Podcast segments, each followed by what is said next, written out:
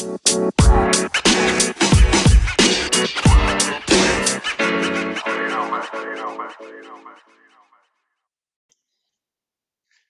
Hey, welcome to the Relentless Positivity Podcast. I'm your host, Joe Martin. I got a very interesting guest today. Hey, do you know anyone that was a child actor? Well, Tyler was. Got Tyler Foley on here. So he's been he's been in film, he's been in television, he's been in uh, stage performer, did a little bit of everything. And he was in uh, Freddy vs. Jason. We've all seen that one, right? Door to Door, Carrie, and the musical Ragtime.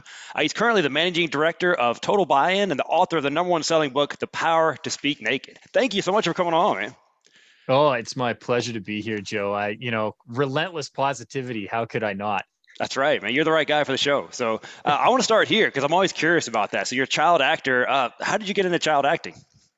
Um, I, to be honest, I it, the universe conspired to get me there. Um, I I'm, I'm a born performer. You know, if you ask my mom, I was tap dancing in the womb. I was always that kid, right? At family events like holidays and stuff the family be over i'd be the look at me look at me you know let me play the piano before i even knew how to play the piano.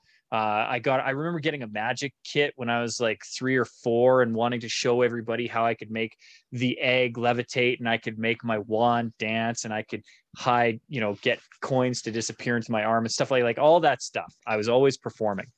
And then um, when i was six years old I got the chance to be in a couple of high school or not high school, um, elementary school plays, right? Like the little tiny pageant plays that they put on. I got to play Peter Rabbit for an Easter play, and I got to play Joseph in the Christmas pageant.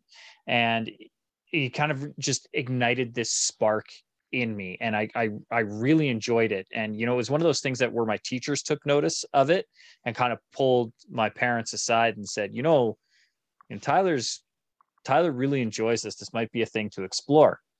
And between the Christmas pageant and the Easter pageant, my father passed away.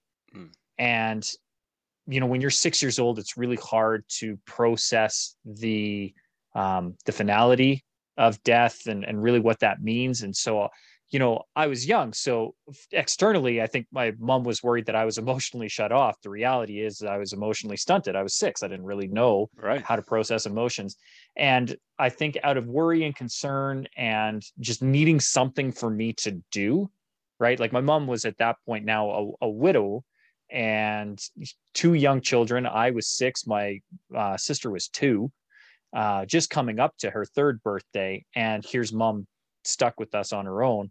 Um, I think she needed something to get me so that she could she could do her, and uh, and acting was that thing. So my uncle had overheard a casting director because he worked uh, for the city of Calgary, and um, the main arts performance center was just across the street from the city hall and he worked at city hall so he lunch he was a perennial bachelor. Like the man, I don't think he's cooked a meal for himself in his life. Uh, so he's always constantly at restaurants and takeout and stuff like that. So he was at, at, a restaurant and overheard a casting director complaining about how hard can it be to find a small kid to play Tiny Tim. And he kind of was like, you know, eavesdropping. He goes, I don't mean to interrupt, but uh, you know how small is small? You know because i'm it's hard to tell on camera here but i'm five foot eight and 140 pounds and this is me fully grown right? When i was when i was small i was always the kid at the very front row middle center of uh of any school photo because i was the tiniest kid in the class. And uh so i you know i was i was built built to play small tiny young children. And uh, that's that's what i did. I ended up getting to play tiny tim and then from there theater just became my life. Uh, I went to a fine arts high school in my teens, uh, got into film and television in my late teens, and really made a, a career out of it for many, many years. It was phenomenal. So, as a child, what does your schedule look like? I mean, there's obviously there's school, and how, do you work around that? How does that work with your schedule? It depended on the production, okay. um, and so a lot of times uh, your rehearsal is going to be right, right. Like actors are never just an actor uh, even your most professional staunch you know dedicated actor is still waiting tables at Denny's somewhere. You know? Right. Yeah. So, uh, so a lot of times rehearsals are scheduled for late afternoon, early evening. so it's it's it, particularly with the kids you know your disruption really and you're hardly ever on stage so they only bring you in right they're, they're going to workshop and rehearse the the scenes that need to be dealt with up front and so they they're not really bringing you on regularly until closer to the run. And performances are almost always in the evening or weekends. It's very very seldom that you have a midweek matinee. So it was pretty easy to work it around. And so yeah it was it was school and then show school and then show on the times where i would have a production. But that was you know once or twice three times a year tops right? There's not a lot of of stage productions that require children. And then when you get into film and television you know unless you're a recurring role which i never was um, you're you're a day player you come on maybe you have a week or two where you film uh, if you're a principal performer or a guest star for that for that episode. Um, but then it then you're done. And the nice thing is too whenever you're a kid on on uh, stage or on film they need to bring a tutor on for you too. So they've got like as part of the your call is tutelage time where they they have to provide um, schooling for you, which was remarkably helpful for me going through school because then I got one-on-one attention and anything that I was struggling with, I had like a dedicated tutor, uh, particularly when I was doing the theatrical runs uh, where I could, you know, have somebody help me uh, right. with with my studies. So it was great. That's cool, man. So, yeah, so uh, you found your your thing at an early age, and things are going well. And then 1997, everything kind of comes crashing down. What what happened? What tell us what happened then? Uh, yeah. So uh, New Year's Eve, 1996, I was the DD for my group of friends, and I was driving and taxiing people all over everywhere to various uh, New Year's Eve parties. And I got home early, early morning of uh, 1997, uh, January 1st, 97. Went to bed, woke up, you know, good, decent time for being out until four or five in the morning I think I got up around 10 in the morning and the left side of my body didn't work. And to this day, that we're not really sure why. Um, you know, I call it a medical incident. Um, some people have called it a, a, a, mini stroke, some a stroke. Um, you know, originally was diagnosed as a Bell's palsy. The only problem is none of those things actually explain what happened because if it was a stroke, I shouldn't have been able to regain use of my face or my body for that matter.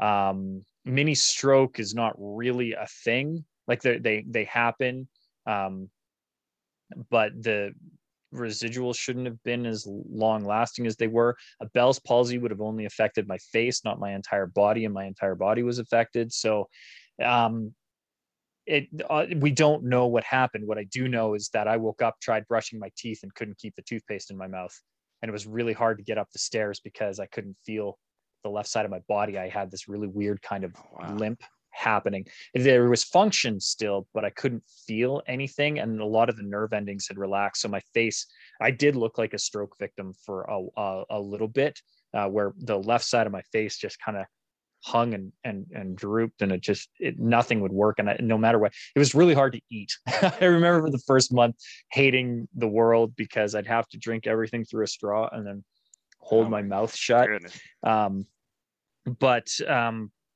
you know the nice the the silver lining to it and you know i as somebody who can you know has written a book called relentless positivity you can appreciate this um I don't I don't necessarily look for the positives in life, but I always look for the grace. And one of the things that did come out of that was I had a really good core group of friends. And it was real nice to know that my friends were there through thick and thin. Yeah. And we're at like my core group of friends that I grew up with in high school, I'm still in contact with today. And I don't know many people who went to high school who can count even two of their friends from high school that they're still in contact with. And I can count like 20 or 25. Wow. And we are geographically diverse at this point. You know, like I have friends who live in in Thailand, I have friends who live in Dubai. I've seen them all in the last decade, hung out, like we, we chat regularly. Um, and you know even the ones that have stayed local like I, I visit my high school friends. I'm seeing at least one of them once a month. And so it was it, a it was nice to know that i had that peer group that support that community. Um, it also gave me my drive again to act because I'd become really complacent with the craft. Because it wasn't, you know, you say, well, I found my thing, I found my passion. I didn't really actually until that moment. Because oh, wow. going through school, it was a thing that I did and it was it was a part of my identity, but it wasn't my sole focus. But when it gets taken away from you, when somebody says you no longer can do this thing because your body doesn't work, that gave me this this ignited drive. First of all, to get my body back functionally, and um, secondly, to really make acting a profession you know that really spurred my drive. So i hadn't even graduated high school and i'd already moved out to vancouver. I live in calgary which is um, inland in canada. You know i'm basically north of montana and i moved to vancouver so north of um, seattle. And uh, on my own 17 years old oh, wow. moved out. I hadn't even turned 18 wasn't even legal age in the province. And um, i you know had dedicated myself to this is the thing that I'm going to do. Uh, I believe strongly in immersion, right? Like if you're going to do a thing, do a thing and right. do it all the way or don't do it at all. And so I knew that if I remained in Calgary, I was going to be a big fish in a very, very, very tiny pond. And the only way to truly test myself and know if I could make it professionally as a performer, as an actor, was to go out where nobody knew me where I hadn't been doing this since I was six years old, and where the like two casting directors in town knew that you know had my number on speed dial and knew how to reach my agent and just sole source me as a casting choice. So that uh, that was that was really critical for me, and I don't think I would have had that if it weren't for the incident. Um, you know, because it it did it stripped everything away, and and and when that happens, priorities really crystallize. I bet. So you make this decision, but what do you what do you physically do from there? Just start fixing your body, start fixing your career. What do you what, what were the steps? Uh, well, so first thing I needed to get mentally right. Um, well, as a teenager, I you know, particularly growing up in theater, I am most comfortable in a blank black box. It sounds weird, but like you know, when you look at what a theater is structured like like all the walls are painted black because it absorbs the light and you know you don't want things bouncing or reflecting. So i've found a lot of comfort being in a black room to the point where when i was 14 i moved from my upstairs bedroom into the basement bedroom and painted all the walls black. And the the bedroom that i moved into is actually uh, an addition to the house. So the the concrete foundation was was my bedroom and on the on the far wall. So I ended up li- literally living in a black concrete box, which I loved. It was comfort for me. But when I woke up in that environment in you know on New Year's Day, 97, 17 years old, uh, it didn't help with my mental state. I'm sure. You know, because I'm literally in a dull, cold, dark place. and and at the time, you know, it was over Christmas break, so I didn't have my friends. I couldn't drive anywhere because my left leg didn't work, and I drove a 1984 Honda Accord five-speed standard, uh-huh. uh, so I couldn't clutch. Um, although another bonus to the whole thing, I was frustrated that I couldn't, so I actually learned how to. Um, how, you can drive a standard without ever actually engaging the clutch. If you if you rev if you rev it properly, um, you can you know disengage by just popping the thing out. And then if you time your when you shift into gear um, you can actually shift without clutching. It's really horrible for the transmission. And, and I, I ground i ground through an entire transmission learning how to do it and doing it for the six months that i needed to. But uh, i did learn that. But yeah so it was a first of all it was a lot of mental work. And i worked with some really really good doctors who helped me get on top of my mental game one of the blessings of not knowing what it was was because I never did end up getting a final diagnosis, there was no recommended treatment course. So I could do, I was free to do or try anything. And I did. I had laser acupuncture, regular acupuncture, massage therapy, chiropractic work, uh, physiotherapy, um, Eastern medicines, herbal medicines, uh, chakra work, crystals, and then traditional like you know uh, um, those electrodes that they put on you and the the like muscle stimulus. Um, I had all kinds of stuff.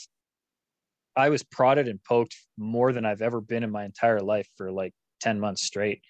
But the nice thing is, is gradually and slowly things started to happen. And a lot of that I'm sure had to do with a positive mental out, outlook, you know, not knowing what the future was. So the future could be written however I wanted it. And it really grew from there. And I, like I said, when I moved out to Vancouver, um, I hadn't even graduated school. So at that point, you know, we're six months into the whole thing. I hadn't fully rehabilitated, but it was one of those things where I just didn't care. Yeah. And I was going to go and I was going to do it. It was a good year until I could get to about 95% functionality. But it was within six months, I had feeling back in my extremities. It was just my face that didn't work right. And, uh, and I figured, well, at, at the very least, I could play stroke victims. There right? you go. so if I had to go niche, I was going niche, but I was going to work on getting it, um, getting it back, and luckily I did. Man, you could have been the guy though, like the stroke guy for the Yeah. whole the whole movie industry. Um, maybe it's right, well, missed opportunity right there. You know? missed opportunity. Yeah, but I guess you're doing all right anyway. So speaking of doing all right, I want to get into your book, which um, Yeah. the cover and the title are amazing. You, whoever, if you did that or whoever did that, did an amazing. You guys got to look that up on Amazon. Well, Um, that- for anybody who could see any Oh, video, oh there yes. you go. Oh Yeah. man, talk about eye catching right there. So the power to speak naked is the name of it. And did you come up with that title? Did you have help with that? How? did- I, with I did come up with the title. I mean, it was a bit, it was a brainstorming session uh, with my team, and um, I, I was the one to say it. Uh, the team was the one to glob onto the fact that that was the thing that needed to be the title. Um, and and yes, I love the cover. So a quick shout out to Lorraine Shelba who designed my cover for me. Um, she was able to translate a vision that I had in my head in very short order uh, and get the mock-up done. I actually she had no time to do that. I was doing a speaking tour in Texas and Florida in late, I think it was uh, 2018, and um, she literally had about three days to put it together. And originally, the cover was very ego-driven. It was a cover of my face. You know, it's my headshot, and I was all like, you know, power to speak naked stuff. And it, it didn't. It wasn't really serving the content of the book. And so she sat. She was like, you know, we'd had all these mock-ups, and I hated them all and she goes well what did what was your vision for it and i explained it to her and she goes oh i think give me give me a day and literally uh, we had the conversation and she sent me the mock-up for that just as i was about to board a plane for houston and so when I, I I sent her off a quick email, I think I was actually talking to her on the phone, going through customs. The, the customs agents really didn't like me as I was clearing through security. And I'm like, yeah, no, no, no. I'm just, I just, I'm with my graphic designer. It's okay. No, no, no. I know. I need to put the phone down. Uh, Lorraine, I'm going to put the phone down for a second. And I went through security, uh, still having the conversation with her. I'll never forget it. But when we were brainstorming the idea, the book was had was really came from all my training material and I have hours and hours and hours and hours of video footage of me delivering various training modules on how to public speak. And what we had done was transcribed all the audio from the video. Like we pulled the audio and then transcribed it, and then that was compiled to become the book. And so when we were brainstorming a title for it, uh, you know, we'd had a whole bunch of things that had come up as as placeholder ones, and I wasn't really happy about them and so it's it's really a book on advice. So i got my team together and i said you know what is you know some advice that you've gotten over public speaking? Because i figured maybe that would trigger an idea. And one of my teammate team members had said you know well when you're um, going to speak if you're going to get over nervousness you picture your audience naked and I went on this tirade about how it is the worst advice ever. I don't even know why people put it in, that it's masochistic, it doesn't serve your audience, that it is an unnecessary brain exercise, that it that everything that I preach, picturing your audience naked is the antithesis of it. Like you it, it is the total opposite. Like just don't. It is it is it is wrong, wrong, wrong. And I and I remember finishing this rant saying, I would rather give somebody the power to speak naked on stage than to have them try to picture the audience naked. And as soon as I said it, everybody was like, "Ooh, Uh, that's the one. That's the oh, one. there you go. The power to speak naked. It touches all on all the points." And then as we started to explore the title, it really does have a lot of layers and a lot of different meanings. You know, cursory. I do really strongly believe that with enough practice and with enough conviction and with the true message that anybody could go up on stage wearing the emperor's new clothes not only not care themselves but the audience wouldn't care either because their message would be so engaging and so powerful that the audience wouldn't even be paying attention that they wouldn't even it wouldn't even be a thing that registered on their radar. It would just be a presentation. And at you know on the very surface level that's what that title means. But i also believe strongly that we need to be able to give presentations in their raw naked form that you don't need the powerpoint that you don't need props you don't need audio visual you don't need laser lights you don't you don't all that stuff is unnecessary. We should be able to do what you and i are doing right now and just have a single conversation one-on-one. And if you can have that conversation one-on-one with somebody you can have that conversation one-on-many with people but you don't need the you don't need the gimmicks. And then on a very sub level if you want to give a very powerful very engaging presentation it's important that you speak the raw naked truth right? You expose yourself and allow the world to see you unclothed metaphorically.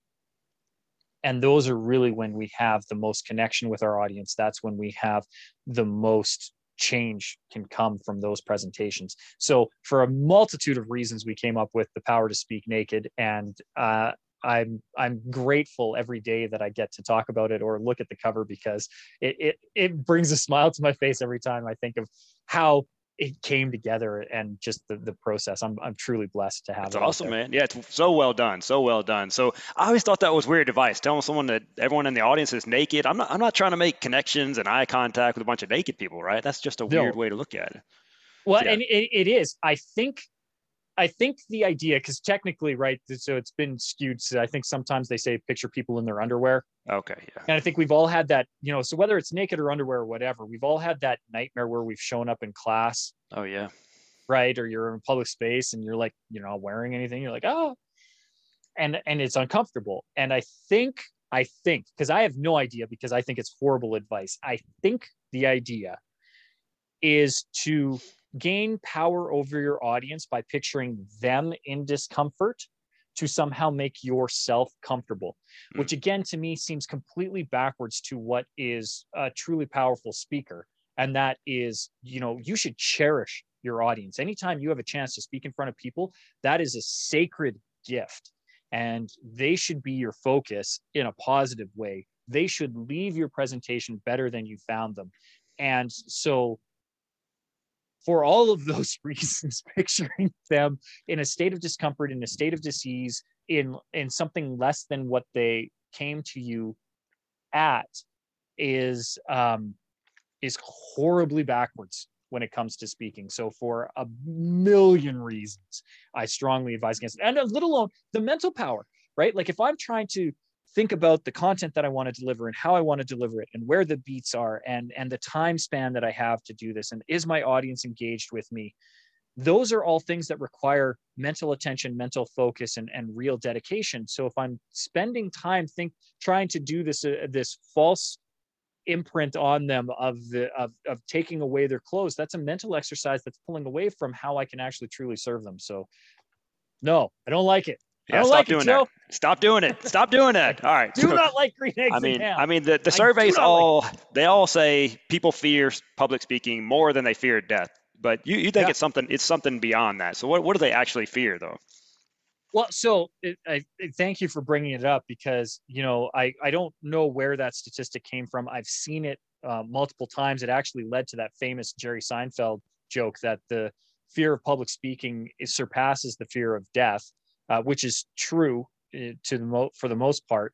And so that means that people would rather be giving the be sit in the casket than giving the eulogy, which I think is a, a, a very apropos observation because how how horrible is that that that that is an actual reality. But um, the fact of the matter is, people are not actually afraid of public speaking. If we were afraid of public speaking, commerce would collapse. Like there's no way you if you've ever been to a restaurant and ordered food, you were able to speak in public. And if you didn't know your wait staff, you spoke to a complete stranger. And if you got the food that you wanted, you were able to ask for something that you wanted and get it. So this notion that we're afraid to speak in public or that we're afraid to speak to strangers or that we're afraid to ask for what we want um, are all completely and totally decimated. If you've ever been to a restaurant and ordered food and had that food delivered to you, um, the reality is because I can already hear your audience screaming, wait, wait, wait, wait, wait, wait, wait, Joe, stop Tyler right now. Because at a restaurant, the people in the restaurant are not looking at me. Unless you've gone to a themed restaurant and it was your birthday and they all sang happy birthday and clapped along and then the restaurant was looking at you. Um, but the reality is that that that not anonymity in a restaurant even though you're speaking in public people aren't looking at you. The reason that you feel discomfort when people are looking at you is you're afraid of public judgment. And it's that fear of judgment that if i speak my opinion or if I speak up at all, or if I somehow am not as educated as I would like to be on the subject, and people know they'll know that I'm an imposter, I'm a fraud, or whatever. All these stories that we're telling ourselves in our yeah, head, yeah, um, are exactly that. They're stories in our head, and the reality is is that the audience is very likely judging you, but not negatively. You know, we want speakers to succeed or we wouldn't show up at that venue like we wouldn't be in the boardroom we wouldn't be in the auditorium. We wouldn't be in the theater. We wouldn't show up to that thing. We wouldn't be on the zoom. We wouldn't be downloading the podcast if we didn't want to hear the message. So if you have an audience they're they're on your side or they just wouldn't be there. And you wouldn't have the opportunity to speak if you weren't the expert right because yeah. we don't ask second best to present. We ask the best person to present and so if you've been asked there is a reason. There there was nobody else that could do it at that time. So you're the authority and the audience is on your side. So this this perception that they're going to negatively judge us as an audience is is false. You know we're we're the ones that are judging us. And so it's flipping that story, that script that is playing in our minds to say, you are the authority. Nobody else could do this better than you. And know that I struggle with this even as a professional speaker. I actually have to present at a university tomorrow. Uh, and it is a, a modification of a program that I've delivered many, many times, but in a format that I've that I've never done before. And part of me is going, I don't know this material. Who am I to present it? And I, then I have to remind myself look, if there was somebody else who could do it better, it's a university. They have reach. Yeah. They would have gotten somebody else, but they didn't. They got me. And so my job is to take this material and present it in the absolute best way that that audience is served. And here's the thing they don't know the presentation, they don't know what I'm going to say they all i have to do is make sure that again they're a sacred gift to me i need to have them walk away from that presentation better than they came. They need to leave more informed than when they arrived. That could be one thing.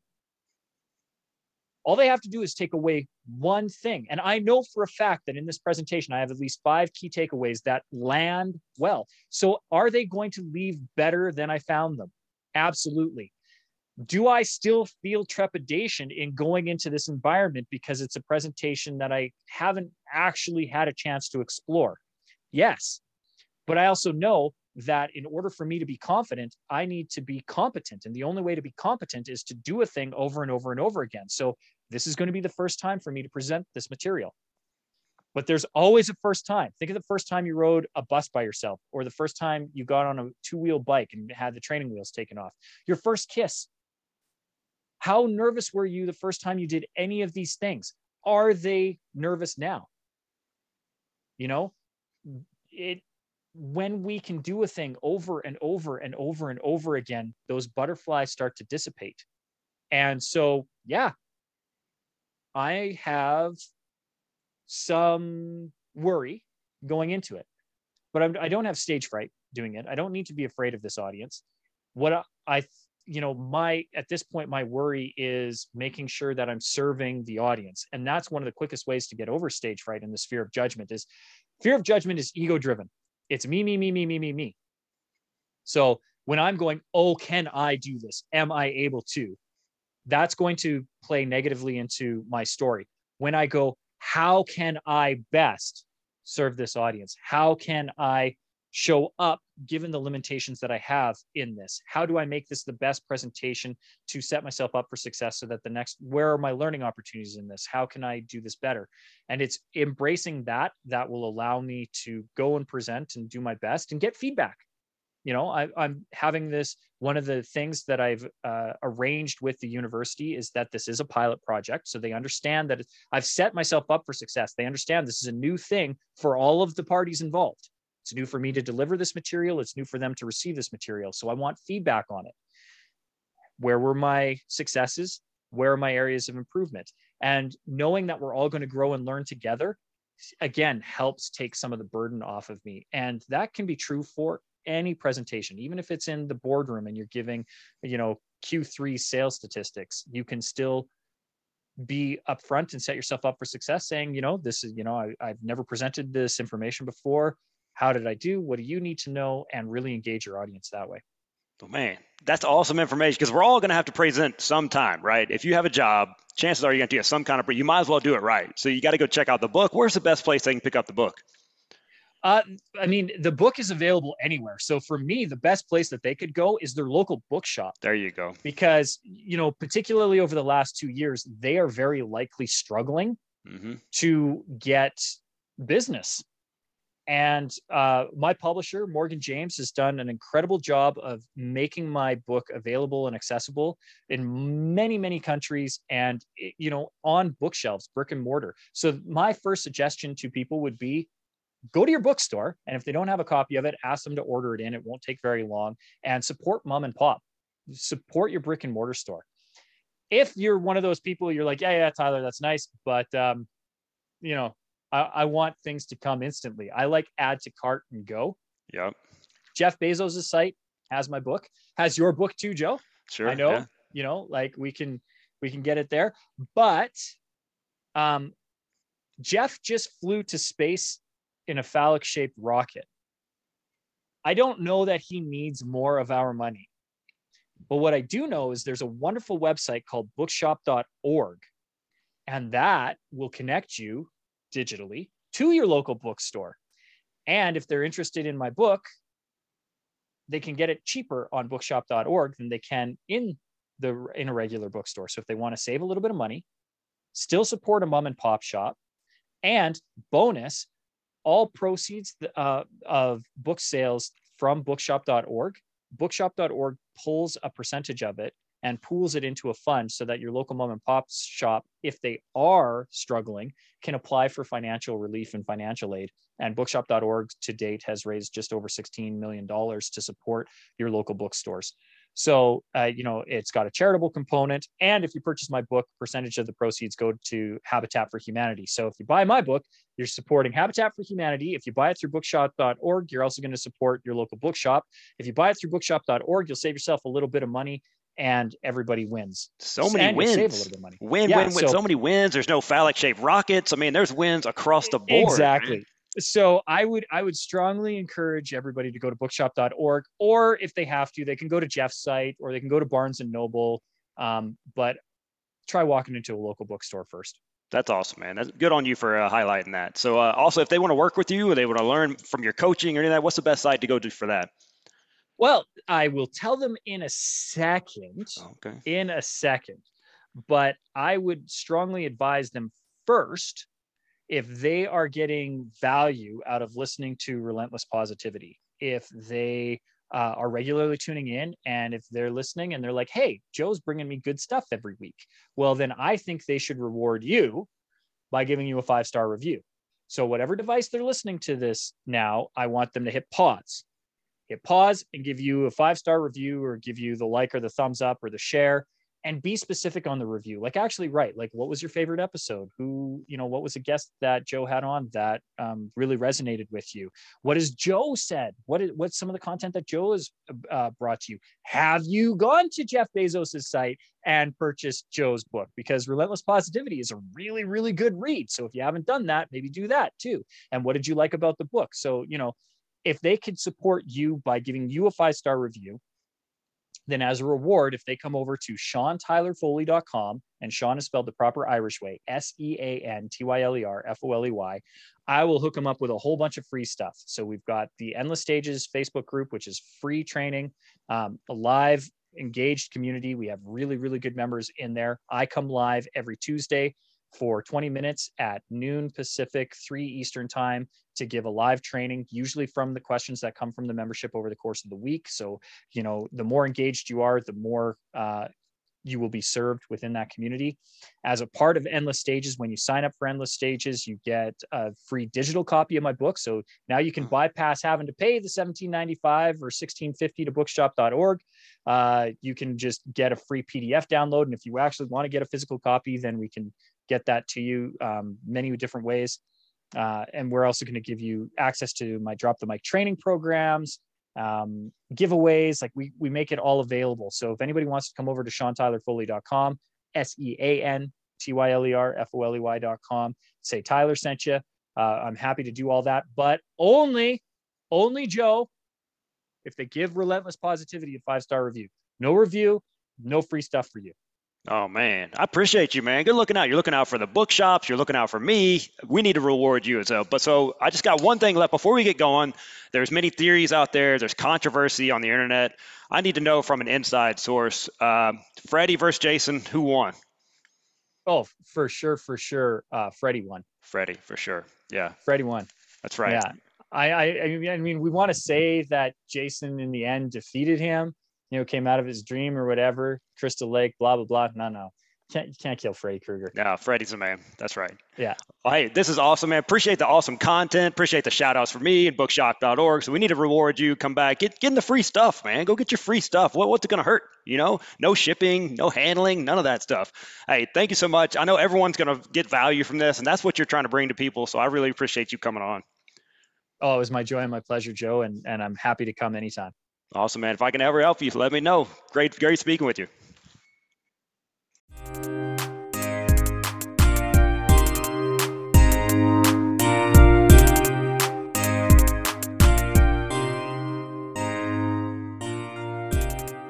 Wow, that was a really good episode. You should probably share that with somebody.